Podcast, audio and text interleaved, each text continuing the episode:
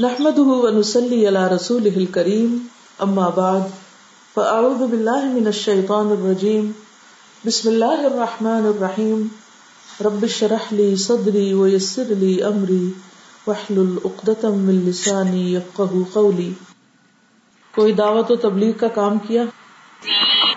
یہ جس کی جی سب سے اونچی ہے، وہ مجھے بتائے کیا کیا۔ اس ویکینڈ پہ ہم لوگ ایک اپنے ملنے والوں کے گھر گئے تھے، تو وہاں پہ پہلے بھی میری کوشش ہوتی ہے کہ ان کو شیئر کرتی رہوں کہ میں قرآن پڑھ رہی ہوں، سمجھ کے اور مجھے کتنا مزہ آ رہا ہے۔ میری دو پھپو ان دونوں کو میں نے انویٹیشن دیا کہ آپ آئیں اور میری کلاس وزٹ کریں، پورا دن اسپینڈ کریں اور دیکھیں ہم کیسے پڑھتے ہیں۔ ویری گڈ بہت اچھا طریقہ ہے، کیونکہ عمل کی تبلیغ سب سے اچھی تبلیغ ہوتی ہے اور آپ سب بھی ان کے طریقے پر عمل کر سکتے ہیں۔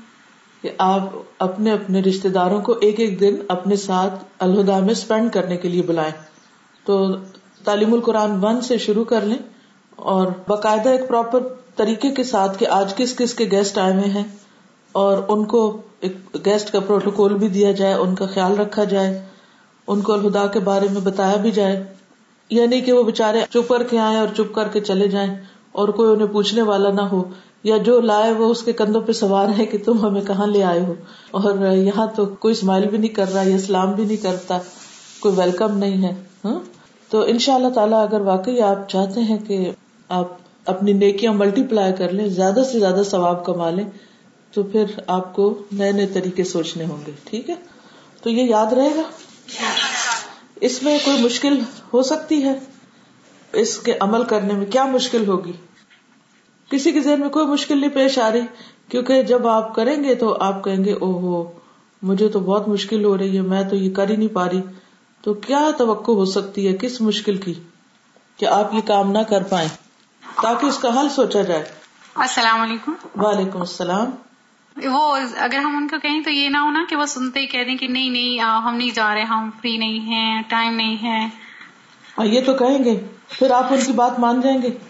نہیں نہیں پھر ہم ان کنوینس کریں گے نا کہ آپ ایک دن آ کے تو دیکھو کیا ہو رہا ہے ہم کیا کرتے ہیں۔ بحث سے کس طرح کنوینس کریں گے؟ بحث نہیں کریں گے بس ان کو انوائٹ کریں گے۔ وہ تو مانے ہی نہیں تو پھر اب دوبارہ کیا کریں گے؟ کوئی بتائے گا اس مسئلے کا حل؟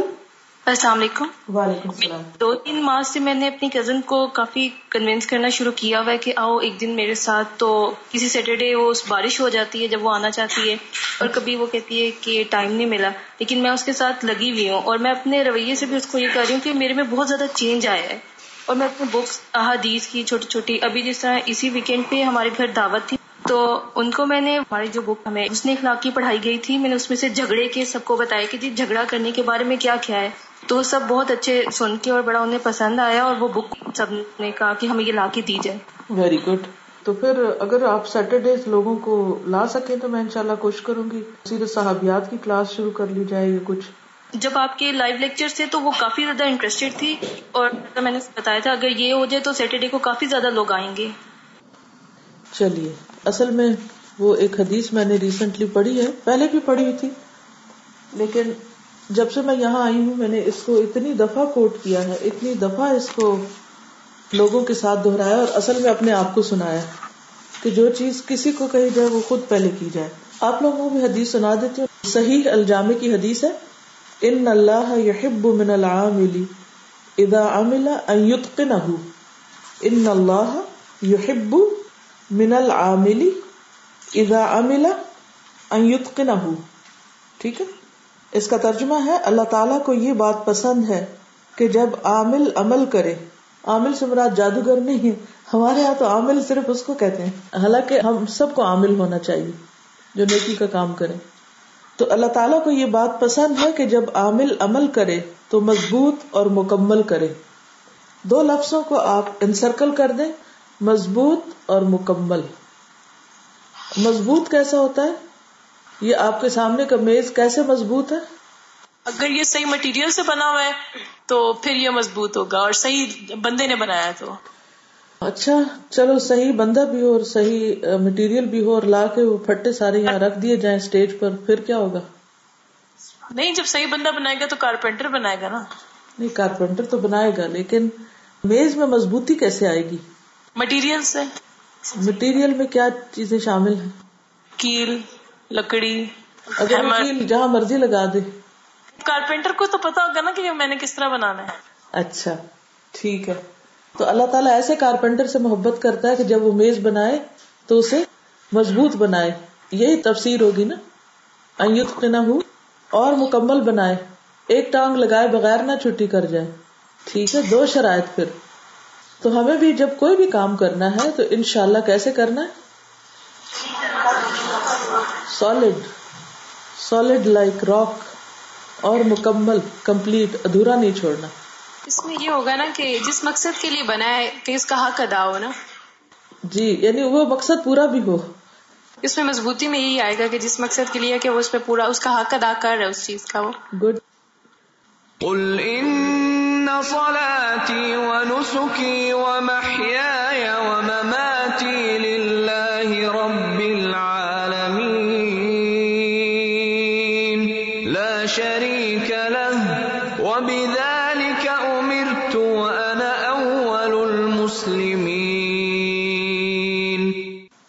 دیجیے بے شک میری نماز اور میری قربانی، میرا جینا اور میرا مرنا اللہ رب العالمین کے لیے ہے، جس کا کوئی شریک نہیں۔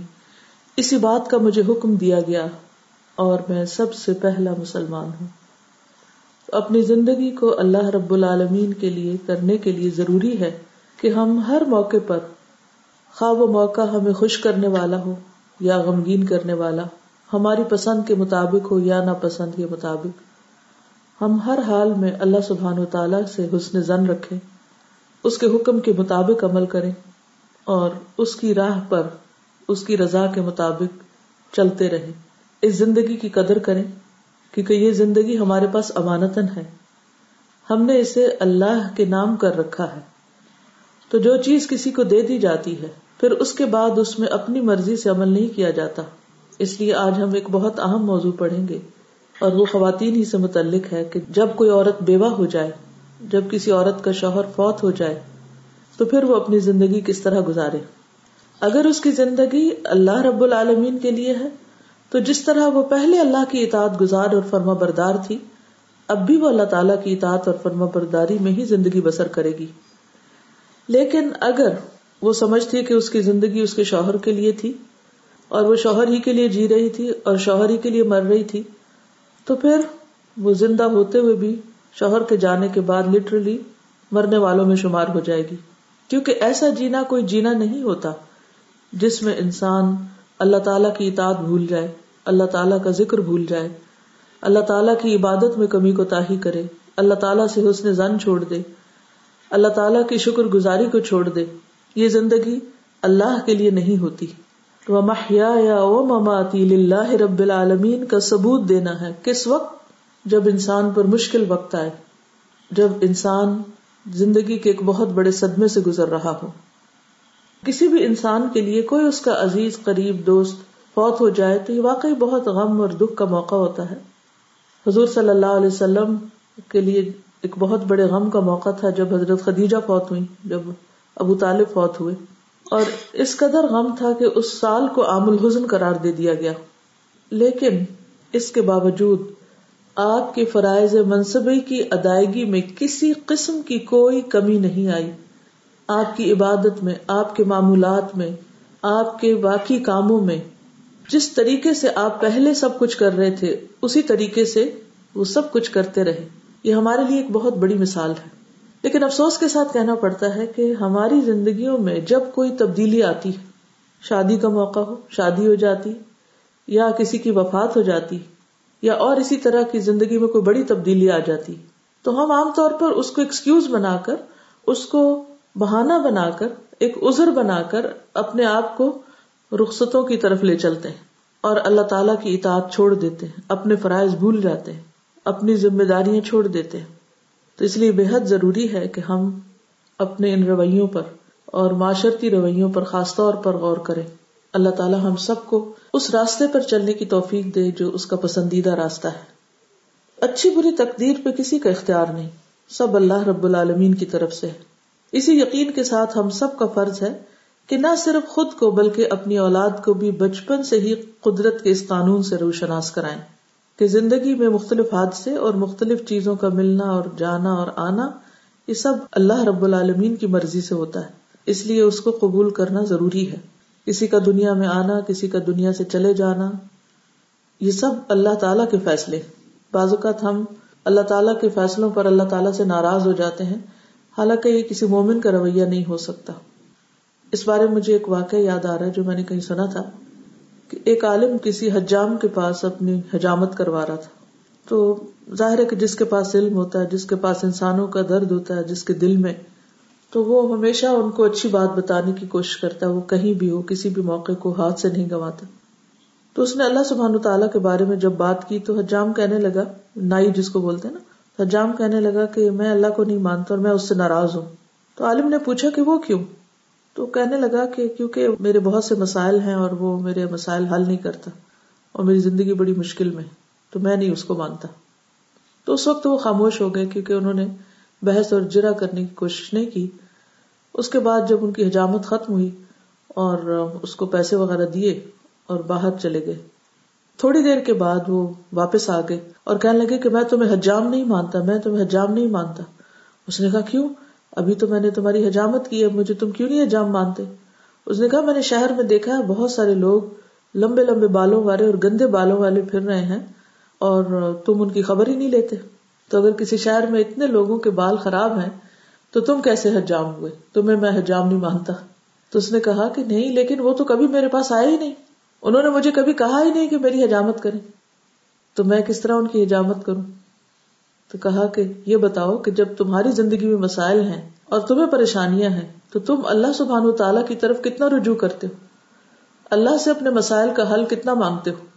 تو اس کو بات سمجھ آ گئی کہ اس میں اللہ تعالیٰ کا قصور نہیں ہے کہ ہمارے مسائل ہیں اور اللہ تعالیٰ مسائل حل نہیں کر رہا اس میں خود قصور ہمارا اپنا ہے کہ ہم اپنے مسائل کے حل کے لیے اللہ سبحان و تعالیٰ کی طرف رجوع نہیں کرتے۔ اور اگر کرتے بھی ہیں تو غافل دل کے ساتھ۔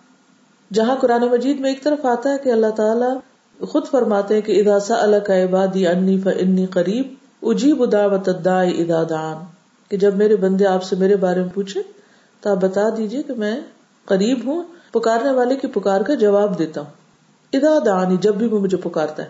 لیکن دوسری طرف حدیث سے ہمیں کیا پتہ چلتا ہے کہ اللہ تعالی غافل اور چیزوں میں مشغول دل کی دعا نہیں سنتا۔ ان کی دعا نہیں سنی جاتی۔ لا تجیبوں کا لفظ آتا ہے حدیث میں۔ تو اس سے یہ پتہ چلتا ہے کہ بعض اوقات ہم اللہ تعالیٰ کو پکارتے ہیں لیکن ہم صرف الفاظ پڑھ رہے ہوتے ہیں۔ جیسے ابھی آپ نے قرآن اور مصنون دعائیں سیکھی۔ تو بعض اوقات میں نوٹ کرتی تھی کہ کچھ لوگ الفاظ دہرا رہے ہیں لیکن وہ معنی پہ غور نہیں کر رہے یا ان کی نگاہیں ادھر ادھر بھٹک رہی ہیں۔ کیونکہ اگر وہ اللہ سے مانگ رہے ہوتے تو ان کی نگاہیں نہیں بھٹکتی۔ ان کی پوری توجہ اللہ تعالی کی طرف ہوتی۔ تو بہت دفعہ ہم اللہ کے سامنے رٹے رٹائے الفاظ دہرا رہے ہوتے ہیں، لیکن حقیقی معنوں میں اس سے مانگ نہیں رہے ہوتے۔ تو مانگنا ضروری ہے، پوری توجہ کے ساتھ۔ مثلاً اگر آپ سے کوئی شخص کوئی چیز مانگ رہا ہے اور اس کا دھیان کہیں اور دیکھ کہیں اور رہا ہے اور سوچ کسی اور میں پڑا ہوا ہے، اس کا دل کسی اور طرف مشغول ہے، تو ہو سکتا ہے کہ آپ اس کے پھیلے ہوئے ہاتھ کو دیکھیں بھی نہ، کہ اس کا دھیان کہیں اور ہے۔ تو جب ہم بندوں سے معاملہ کرتے وقت دیکھتے ہیں کہ ان کا دھیان کہیں اور ہے تو ہم ان کے ساتھ اچھا معاملہ نہیں کرتے۔ تو اللہ المسل اللہ اللہ تعالیٰ تو اکبر اور اعلیٰ اور عرفا اور اعظم ہے ساری مخلوق سے، اور اس کے لیے سب بلند مثالیں اعلیٰ ترین مثالیں تو سمجھنے کی بات یہ ہے کہ بعض اوقات زندگی میں کوئی حادثہ ایسا ہو جاتا ہے، کوئی ایسی تکلیف ہو جاتی ہے، کسی خاتون کے شوہر فوت ہو جاتے ہیں، تو وہ اللہ تعالیٰ سے ناراض ہو جاتی، نمازیں چھوڑ دیتی، عبادت کے کام چھوڑ دیتی، اور اس بات پہ غمگین رہتی ہے کہ میرے ساتھ یہ حادثہ کیوں ہوا؟ ابھی تو بچے چھوٹے ہیں یا ابھی تو اس کے جانے کا وقت نہیں۔ تو اصل بات یہ ہے کہ یہ تقدیر میں لکھا تھا۔ اور تقدیر کا اچھا ہونا، برا ہونا دونوں اللہ رب العالمین کی طرف سے ولقدری خیری ہی و شرری ہی من اللہ تعالی ولبعث بعد الموت۔ یہ ہمارے ایمان کا حصہ ہے۔ اس لیے اگر کوئی بھی حادثہ ہو جاتا ہے، کوئی بھی چیز ہو جاتی ہے جو ہمیں پسند نہیں تو اس پر ہمیں کیا سوچنا چاہیے؟ کیا کہنا چاہیے؟ الحمد للہ الحمد للہ یہ اللہ نے ہمارے لیے لکھا جیسے سورت توبہ 51 میں آتا ہے۔ قل لن يصيبنا الا ما كتب الله لنا هو مولانا وعلى الله فليتوكل المؤمنون۔ کہہ دیجیے ہمیں وہی پہنچتا ہے جو اللہ نے ہمارے لیے لکھ رکھا ہے۔ وہ ہمارا مالک ہے اور اللہ پر ہی ایمان لانے والوں کو بھروسہ ہونا چاہیے۔ اسی طرح سورت التغابن آیت 11 میں آتا ہے، ما اصاب من مصیبت الا باذن اللہ، ومن يؤمن بالله يهد قلبه والله بكل شيء علیم. جو مصیبت بھی آتی ہے، وہ اللہ کے حکم ہی سے آتی ہے، اور جو اللہ پر ایمان لے آئے، وہ اس کے دل کو ہدایت دے دیتا ہے، اور اللہ ہر چیز کو خوب جاننے والا ہے۔ تو شوہر کی وفات ایک مصیبت ہے، لیکن وہ اللہ کے حکم سے ہی ہوئی ہے۔ تو جو اللہ پر ایمان رکھتا ہے کہ میرے رب نے میری بھلائی چاہی ہے، میرے لیے اس میں ضرور کوئی خیر ہے، تو اللہ تعالیٰ اس بندے کے دل کو ہدایت دے دیتا ہے اور اللہ ہر چیز کو خوب جاننے والا ہے کہ کس وقت کس کو مارنا چاہیے، کس وقت کس کو جلانا چاہیے اور کب کون سا فیصلہ کرنا چاہیے۔ تو سب سے پہلا سمجھنے کا نقطہ اس معاملے میں یہ۔ اب آپ کا ہوم ورک یہ ہے کہ آپ کے خاندان میں، آپ کے آس پاس اگر کوئی خاتون ایسی ہے جس کا شوہر فوت ہو چکا ہے، تو آپ اس سے بات کریں اور اس سے پوچھیں کہ آپ کو کیسا لگتا ہے ان کے بغیر، اپنے ہسبینڈ کے بغیر۔ اور آپ کیا سوچتی ہیں؟ اور پھر نیکسٹ کلاس میں مجھے بتائیے گا کہ اس سروے یا اس انفارمیشن کے لینے کے بعد ہمارے معاشرے کی سوچ کیسی ہے اور ان کی کیسی اصلاح اور کیسی تربیت کی ضرورت ہے۔ کتنے فیصد لوگ شکر گزار ہیں اللہ تعالیٰ کے فیصلوں پر اور کتنے فیصد لوگ ناراض ہیں اللہ تعالیٰ کے فیصلوں پر؟ اور اگر کوئی اللہ تعالیٰ کے فیصلوں پر ناراض ہوتا ہے تو اللہ سبحان و تعالیٰ کا کچھ بھی نہیں بگڑتا۔ خود اس انسان کا اپنا ہی نقصان ہوتا ہے۔ یہاں تک کوئی بات کہنا چاہیں؟ اس کے بعد میں آگے بڑھوں گی۔ استاذہ، اس میں یہ بھی ہے نا کہ صبر کے علاوہ انسان کے پاس کوئی چارہ بھی نہیں ہے۔ اگر روئے گا واویلا مچائے گا تو وہ ظاہر واپس تو نہیں آ سکتے جو دنیا سے چلے گئے۔ جی اللہ تعالیٰ کے فیصلے تو نہیں بدلتے نا ہمارے شور مچانے سے یا ہمارے ناراض ہونے سے۔ اور کچھ لمحے ہوتے ہیں اور اس کے بعد انسان کو صبر آ جاتا ہے۔ بالکل۔ اور جو ارادہ کر لے صبر کرنے کا اللہ تعالیٰ اس کو صبر دے دیتا ہے۔ جی۔ ٹھیک ہے۔ استاذہ ایسے ہوتا ہے کہ ہم لوگ سیلفشلی سوچ رہے ہوتے ہیں کہ ہم سے الگ ہو گئے۔ تو اگر ہم وہ ایک پلان ایکسپٹ کر لیں اللہ تعالیٰ کا تو پھر اس میں آسانی ہو جاتی۔ کیا حال میں کوئی ایسی خاتون بیٹھی ہے جن کے شوہر فوت ہو چکے ہیں؟ اور ایسے موقع پر انہوں نے کیا کیا؟ کیا سوچتی ہیں اور کیا سوچا تھا اس وقت؟ یعنی اپنی ریئل فیلنگ بتائیں۔ السلام علیکم استاذہ۔ وعلیکم السلام۔ استاذہ بس صدمہ بہت بڑا تھا میرے لیے۔ لیکن میں نے جو ہے انا لاہ مہینہ راجے ان کا بس ورد کرنا شروع کر دیا۔ ظاہر چیخ پکار میں نے کوئی نہیں کی چیخی چلائی کوئی نہیں۔ لیکن یہ ہے کہ صدمہ اتنا زیادہ تھا کہ برداشت نہیں ہو رہا تھا لیکن میں نے برداشت کیا۔ ان کی عمر کیا تھی؟ تقریباً فورٹی سکس فورٹی سیون یگ تھے۔ جی۔ بچے کتنے آپ کے؟ کوئی نہیں ہے۔ اچھا۔ اس میں پھر اور بھی انسان کو شدت سے تنہائی کا احساس ہوتا ہے۔ جی بہت زیادہ۔ بس پھر میں نے اللہ سے لو لگا لی اور پھر میں نے یہاں پہ بغیر کسی کے کہے فورس کیے۔ ہمارے محلے میں ہیں باجی ہماری۔ تو میں نے ان کو پیغام بھجوایا کہ میں عدت میں ہوں لیکن یہ ہے کہ مجھے فارم وغیرہ لا دیا الخدا کا تو میں جوائن کرنا چاہتی ہوں۔ تو اس کے بعد شکر الحمد للہ بس بہت اچھا جا رہا ہے میرا۔ الحمد للہ شکر اللہ۔ ٹھیک بسم اللہ آگے چلتے۔ عورت کے لیے شوہر کی وفات ایک ایسا جانکار حادثہ ہے جو اس کی اپنی ذات اولاد کی پرورش اور امور خانہ داری غرضی کے تمام انتظامات زندگی کو متاثر کر کے رکھ دیتا ہے۔ یعنی پوری کی پوری روٹین اسکیڈول حالات، گھر کا طریقہ، خاندان، بچے، بہت ساری چیزیں متاثر ہوتی ہیں۔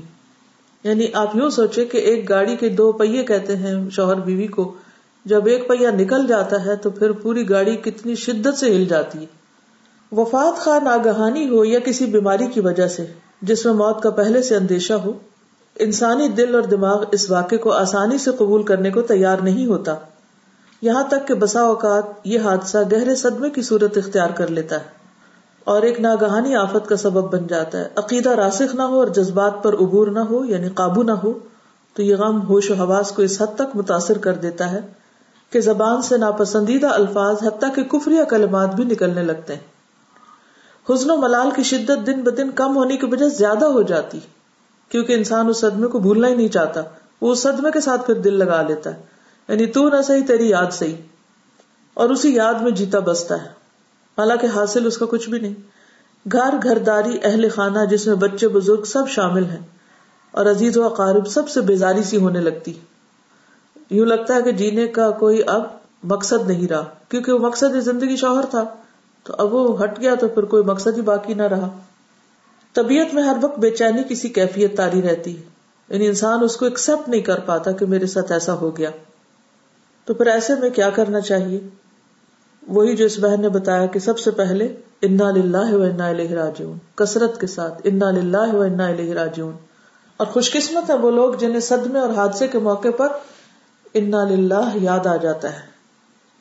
دوسری چیز یہ ہے کہ رضا الہی پر فوراً صبر کرنا چاہیے کہ یہ اللہ کا فیصلہ ہے۔ حدیث قدسی میں اللہ سبحان و تعالیٰ کا ارشاد ہے، اے اولاد آدم، اگر ابتدائے صدمہ میں تو صبر کر لے یعنی جب صدمہ پہنچے تجھے اس وقت صبر کر لے، اور اجر کا طلبگار بن جائے تو میں تیرے لیے جنت سے کم کسی ثواب پہ راضی نہ ہوگا یعنی آپ سوچئے کہ جنت کمانا آسان نہیں، مشکل ہے، لیکن مشکل وقت میں جب انسان اللہ کا وفادار، اطاعت گزار بندہ بنتا ہے اور صبر کرتا ہے تو اس کا بدلہ جنت لکھ لیا جاتا ہے۔ تو ہم سب کو کیا چاہیے؟ دنیا میں ایک چیز کا اپنے پاس ہونا یا پھر اللہ تعالی کی رضا اور جنت، تو سب سے پہلے انسان کو اپنے آساب پہ قابو رکھنا چاہیے اور شعور کے ساتھ سوچنا چاہیے کہ جو کچھ ہوا ہے اس پر کسی کا بھی اختیار نہیں، یہ صرف مشیت الہی سے ہوا۔ جس طرح ہم اللہ کی مرضی سے اس دنیا میں بھیجے جاتے ہیں، ویسے ہی اس کی مرضی سے واپس بلائے جاتے ہیں۔ دوسری بات یہ ہے کہ اللہ ہی اصل سہارا ہے، اس پر توکل کرنا چاہیے، یہ بات یاد رکھنی چاہیے۔ اللہ ہی اصل سہارا ہے۔ بندے تو سب فانی نبی صلی اللہ علیہ وسلم نے فرمایا، زندہ کے رونے سے فوت شدہ کو عذاب ہوتا ہے۔ جب وہ رونے والے کہتے ہیں، ہائے میرا بازو، ہائے مجھے لباس دینے والا، ہائے میری مدد کرنے والا، ہائے وہ پہاڑ جیسی عظیم شخصیت۔ اور اس طرح کے الفاظ کہتے ہیں تو اسے جھڑکا اور جھنجھوڑا جاتا ہے اور کہا جاتا ہے، کیا تو واقعی ایسا ہے؟ کیا تو واقعی ایسا ہے؟ وہ یوقال انت کدالک انت کدالک سنن ابن ماجہ یعنی اگر میت اپنے آپ کو جب وہ زندہ تھی انڈسپینسیبل سمجھتی ہے کہ میں ہی ان کا رازق ہوں، اپنے خاندان کا، اور میں ہی سب کچھ ہوں ان کے لیے، میں ہی انہیں کپڑے لا کے دیتا تھا اور کھانا دیتا تھا اور وغیرہ وغیرہ۔ اور پیچھے والے جب روتے ہیں چیخ پکار کے تو یہی چیزیں یاد کرتے ہیں۔ یا یہ کہتے ہیں، اب کون ہے میرا؟ میرے لیے کون کرے گا؟ وہ تو دینے والا تو چلا گیا۔ تو آپ دیکھیے کہ کس قدر یہ کفری کلمات ہیں۔ دینے والا اصل میں کون ہے؟ اور رازق کون ہے اور رب العالمین کون ہے اور ہر ضرورت پوری کرنے والا کون ہے؟ اللہ سبحان تعالی لیکن جب ہم یہ چیزیں بندوں سے مانگتے ہیں یا بندوں سے متعلق یہ گمان رکھتے ہیں تو یہ اللہ تعالیٰ کو پسند نہیں آتا اور اس کا وبال میت پہ بھی پڑتا ہے۔ کس قدر پریشان کن صورت حال ہے یہ کس قدر تکلیف دہ بات ہے۔ تو ہم سب اپنے بارے میں سوچیں کہ جب ہم مر جائیں تو ہمیں کوئی اس طرح یاد نہ کرے۔ کہ اب وہ تو ہے نہیں تو اب کیا کرنا؟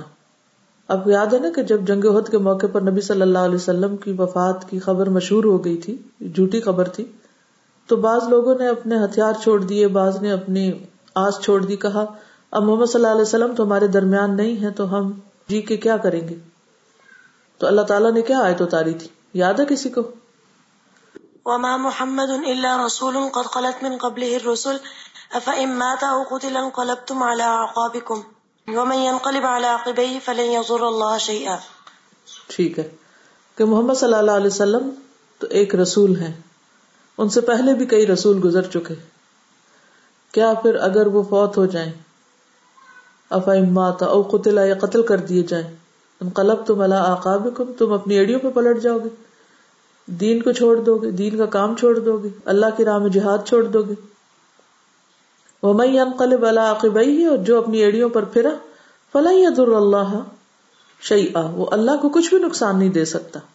یعنی اگر ساری دنیا اللہ کی اطاعت سے انکار کر دے، تو اللہ تعالیٰ کا کچھ بھی نہیں بگڑتا۔ اس لیے اگر کوئی کچھ کرتا ہے تو اپنے ہی فائدے کے لیے کرتا ہے۔ ان احسن تم احسن تم لے انفسکم ٹھیک ہے؟ تو کسی بھی انسان کی فوتگی پر، کسی بھی انسان کے دنیا سے جانے پر یا ایک جگہ سے دوسری جگہ جانے پر یہ نہیں سوچنا چاہیے کہ اب وہ نہیں ہے تو میں کچھ کروں گا نہیں۔ اب وہ نہیں تو میرا دل ہی نہیں لگتا اور اب میں نے کس لیے جینا اور اب میں نے دین کا کام کس لیے کرنا۔ اسی کو شخصیت پرستی کہتے ہیں۔ اور شخصیت پرستی جو ہوتی ہے وہ شرک کی طرف لے جاتی ہے۔ جو بندہ اللہ کے لیے دین کا کام کرتا ہے تو اللہ تو ہر جگہ موجود ہے۔ ہر جگہ موجود کا مطلب یہ ہے کہ جہاں بھی ہو اللہ کو پکارو اینا ما کن تم فسم اللہ۔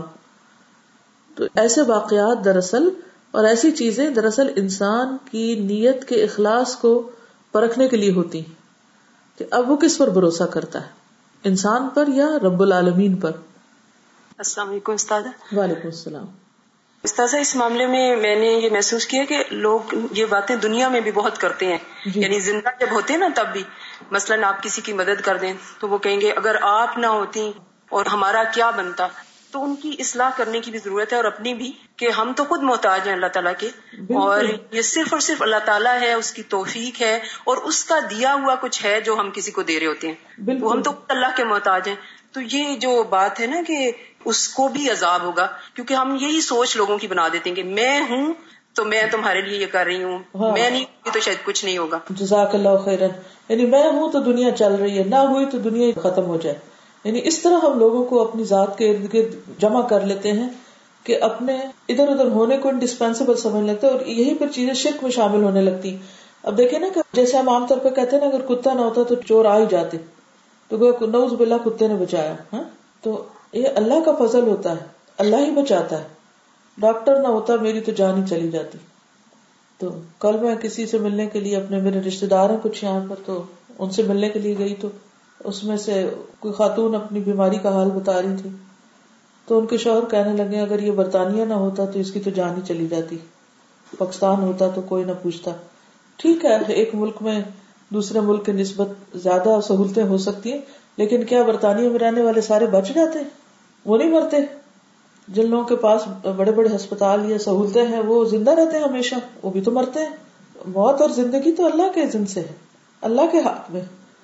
تو یہ سوچنا کہ ہم کسی خاص جگہ پر ہوں گے تو مریں گے نہیں، یا ہمیں زیادہ فائدہ پہنچے گا، کوئی فائدہ کسی کو بھی کسی وقت صرف اس وقت پہنچا سکتا ہے جب اللہ کا عزم ہوتا ہے۔ تو یہ نقطہ دماغوں میں راسخ کرنا اور ہر لمحہ اس پر قائم رہنا بہت ضروری ہے۔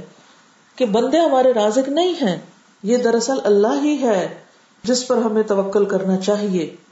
وہ اللہ فل یا توکل یاد رہے گی یہ بات؟ السلام علیکم استاذہ۔ وعلیکم السلام۔ استاذ خاتون کا اخبار میں اشتہار دو تین دفعہ میری نظر سے گزرا کہ وہ اپنے شوہر کے بارے میں لکھتی تھی مجھے تم یاد آتے ہو۔ اور اس کے ساتھ کچھ اور شاعری ہوتی تھی تو پڑھ کے دل میں بہت ہمدردی پیدا ہوتی ہے لیکن انسان اس کے لیے کچھ کر نہیں سکتا۔ یہ اشتہار پڑھ کے میں سوچ رہی تھی کہ ان خاتون کی اتنی ایفرٹ اتنا ٹائم اور اتنی توجہ اور اس اشتہار دینے پہ پیسہ بھی لگتا ہوگا۔ ہاں اور ساری دنیا کو تو نہیں نا انسان اپنے جذبات بتاتا۔ یعنی ہمارے جذبات کسی کے لیے محبت کے ہوں کوئی ہمیں یاد آتا ہو تو ہمیں کیا کرنا چاہیے؟ مجلسوں میں بیٹھ کے کہنا چاہیے تم مجھے یاد آتے ہو اخبار میں دینا چاہیے۔ مثلاً آپ سب مجھے یاد آتے ہیں تو میں کس اخبار میں لکھوں؟ یا ہر دفعہ میں یہاں بیٹھ کے کہا کروں، مجھے تم یاد آتے ہو؟ پھر کام کیسے ہوگا؟ اور کام کب ہوگا؟ ہاں؟ تو زندگی کس کے لیے ہے؟ صرف کسی کو یاد کرنے کے لیے؟ اللہ رب العالمین کی یاد کے لیے۔ ورنہ ہماری تو مشکل یہ ہے کہ نماز بھی پڑھتے ہیں تو عقم اصلاۃ علی بکری نہیں ہوتا، بس ادھر ادھر کی یاد دہانیاں اور ادھر ادھر کی باتیں زیادہ یاد آتی۔ ہیں بس اللہ تعالیٰ ہم سب کے حال پہ رحم کرے اور ہمیں ہدایت کا رستہ دکھائے اور اپنا بنا لے۔ پھر ہے سمجھداری سے کام لینا۔ خاندان کے دیگر افراد بدعت اور غیر شرعی رسومات ادا کرتے نظر آئے تو انہیں اس سے بچنے کی تلقین اور درخواست کرے بہت ممکن ہے وہ اس کوشش سے نہ صرف ایسا کرنے سے گریز کرے بلکہ آنے والے دنوں میں بھی خصوصی اجتماعات کے اہتمام کرنے اس کی توقع کرنے سے پرہیز کرے جو سراسر بدعت ہے اور بدتی کے لیے دین میں سخت وعید آئی یعنی اگلا کرنے کا کام ہے پریکٹیکل کہ شوہر کی وفات پر کسی کو شرک بدت نہ کرنے دے۔ وہ آپ کی ہمدردی میں کر رہے ہیں سب کچھ۔ تو انہیں کہیں کہ مجھے یہ نہیں چاہیے۔ پھر شوہر کو معاف کرنا اور اس کے لیے معافی طلب کرنا۔ یعنی زندگی میں انسان جس کسی کے ساتھ بھی رہتا ہے تو اونچ نیچ ہو جاتی کوئی نہ کوئی ناراضگی ہو جاتی ہے، کوئی کمی بیشی ہو جاتی ہے۔ تو ایسی صورت میں انسان کو ایک دوسرے سے معافی مانگ لینی چاہیے۔ اور اگر کوئی کسی وجہ سے نہیں مانگ سکا، اچانک کوئی حادثہ ہو گیا ہے، کوئی ناراضگی میں فوت ہو گیا ہے یا کوئی ایسی بات ہے، تو معاف کر دینا چاہیے۔ خود بھی اور اللہ تعالیٰ سے اس کے لیے معافی کی دعا کرنی چاہیے۔ وفات جب ناگہانی طور پر ہوتی ہے، تو انسان کو حقوق العباد کی معافی، تلافی کے لیے مہلت نہیں مل پاتی۔ اس صورت میں بیوہ کو چاہیے کہ خود بھی زندگی بھر کی کمی کو تاہیوں اور بشری کمزوریوں پر مرنے والے کو تہ دل سے معاف کر دے۔ اور جنازے کے موقع پر کسی مرد سے اونچی آواز میں کہلوا دے کہ میت کی طرف سے زندگی میں کسی کے حق میں کوئی زیادتی یا لین دین اور دیگر معاملات میں کوئی شکوہ شکایت رہی ہو تو اللہ کی خاطر آج وہ اسے معاف کر دیں۔ یہ ایک مسلمان کا دوسرے مسلمان پر حق ہے۔ یعنی بہن بھائی اکٹھے ہوں رشتے دار ہوں یا کوئی، تو اپنے کسی بھائی کو یا بچے کو کھڑا کر کے کہے کہ وہ میت کو معاف کر دے اگر کوئی بھی چیز ہے۔ پھر ہے مثالی نمونہ بننے کا وقت۔ مثالی نمونہ بننے کا وقت، اور خاص طور پر قرآن پڑھی ہوئی بچیوں کو تو بہت ہی ایک مثال قائم کرنی چاہیے۔ صبر و ضبط اور تحمل کی اور لوگوں کو دکھانے کے لیے نہیں۔ اللہ کی خاطر، لیکن دین کی ایک خوبصورت تصویر پیش کرنے کے لیے۔ کیونکہ اصل علم وہی ہے جو عمل میں آ جاتا ہے۔ کوئی بھی علم انسان کو خوبصورتی نہیں دیتا جب تک کہ وہ عمل میں نہیں ڈلتا۔ جنازہ اٹھتے وقت خاندان کے افراد کے علاوہ غیر مرد، نامحرم، سوگواران کا ہجوم ہوتا ہے۔ اس وقت غم کی شدت میں بیوہ کو اپنے ہوش و حواس کے ساتھ حیا اور وقار کا لحاظ رکھنے کی بے حد ضرورت ہوتی۔ ساتھ ہی احتیاط لازم ہے کہ زبان سے بھی اس وقت کوئی ایسی بات نہ نکل جائے جو منشا الہی کے خلاف ہو۔ نیز شوہر کی وفات کے ساتھ ہی اس کی عدت شروع ہو چکی ہے، جس سے متعلق قرآن و سنت کے احکامات اسے مزید محتاط رویہ اختیار کرنے کی تلقین کرتے ہیں۔ غرض اس وقت یہ سمجھدار بیوہ، تدبر اور حکمت عملی سے کام لیتے ہوئے نہ صرف اللہ تعالیٰ کی رضا کی مستحق بن سکتی ہے، بلکہ دوسروں کے لیے بھی قابل تقلید نمونہ اور مثال چھوڑ سکتی۔ پھر یہ ہے کہ شوہر کی وفات کے بعد عورت جو ہے وہ خود ہی سادگی اختیار کرے اور زیورات وغیرہ اتار دے، کیونکہ عدت میں یہ ضروری ہے۔ بعضوں کا دوسرے لوگ آ کے چوڑیاں توڑنے لگتے ہیں اور بندے نوچنے لگتے ہیں یا کپڑے دوسرے پہنانے لگتے ہیں کہ بھائی یہ چادر اتارو، وہ پہنو۔ تو اس میں جو سمجھدار باوقار خاتون ہوتی ہے، وہ خود ہی ان چیزوں کا علم رکھتی ہے اور ان کا اہتمام کرتی ہے۔ عدت والی اگر دین کی سمجھ بوجھ رکھتی ہے اور زیور وغیرہ استعمال میں ہے، تو سنبھلتے ہی خود سے اس سامان عزیز سے اجتناب کرے۔ ورنہ دوسری صورت میں اس کی بہت نزدیکی، سہیلی یا قریبی رشتے دار خاتون حکمت اور شفقت سے اسے عدت میں ہر طرح کی زینت سے گریز کرنے کا شرعی حکم بتائے۔ یہ اس سے بہتر ہے کہ تعزیت کے لیے آنے والی ہر خاتون اپنے اپنے انداز سے یہ حکم دوہرا کر بیوہ کو بیزاری اور اذیت میں مبتلا کر دے۔ کیونکہ ہر ایک آتا اور بہت تحکمانہ لہجے میں کہتا ہے، ارے تم یہ اتار دو، تمہیں نہیں معلوم عدت میں یہ نہیں پہنتے، وہ نہیں پہنتے، اس رنگ کا دوپٹہ نہ پہنو، اس رنگ کا میک اپ نہ کرو۔ وہ خود ہی اس کو پتا ہونا چاہیے کہ یہ سب کچھ منع ہے۔ پھر غیر محرم معذرین یعنی جو تعزیت کرتے، غیر محرم تعزیت کرنے والے۔ بعض اوقات میت کے ایسے رشتے دار اور دوست احباب بھی تعزیت کو چلے آتے ہیں جو بیوہ کے لیے نامحرم ہوتے ہیں۔ ایسے مواقع پر کیا کیا جائے؟ بعض اوقات ایسا ہوتا ہے کہ جب کسی کی وفات ہوتی ہے شوہر کی وفات ہوتی ہے تو ظاہر تعزیت بھی اس کی بیوی سے ہی کی جاتی ہے، میت کی۔ تو اس صورت میں بعض تو خواتین ہوتی ہیں، بعض محرم رشتے دار ہوتے ہیں اور تیسری کیٹیگری ہوتی ہے نامحرم رشتے داروں کی۔ وہ بھی ہمدردی کا اظہار کرنے کے لیے آ کر براہ راست بیوہ سے بات کرتے ہیں۔ تو اس میں یہ ہے کہ اکیلے خاتون کسی سے بھی نہ ملے۔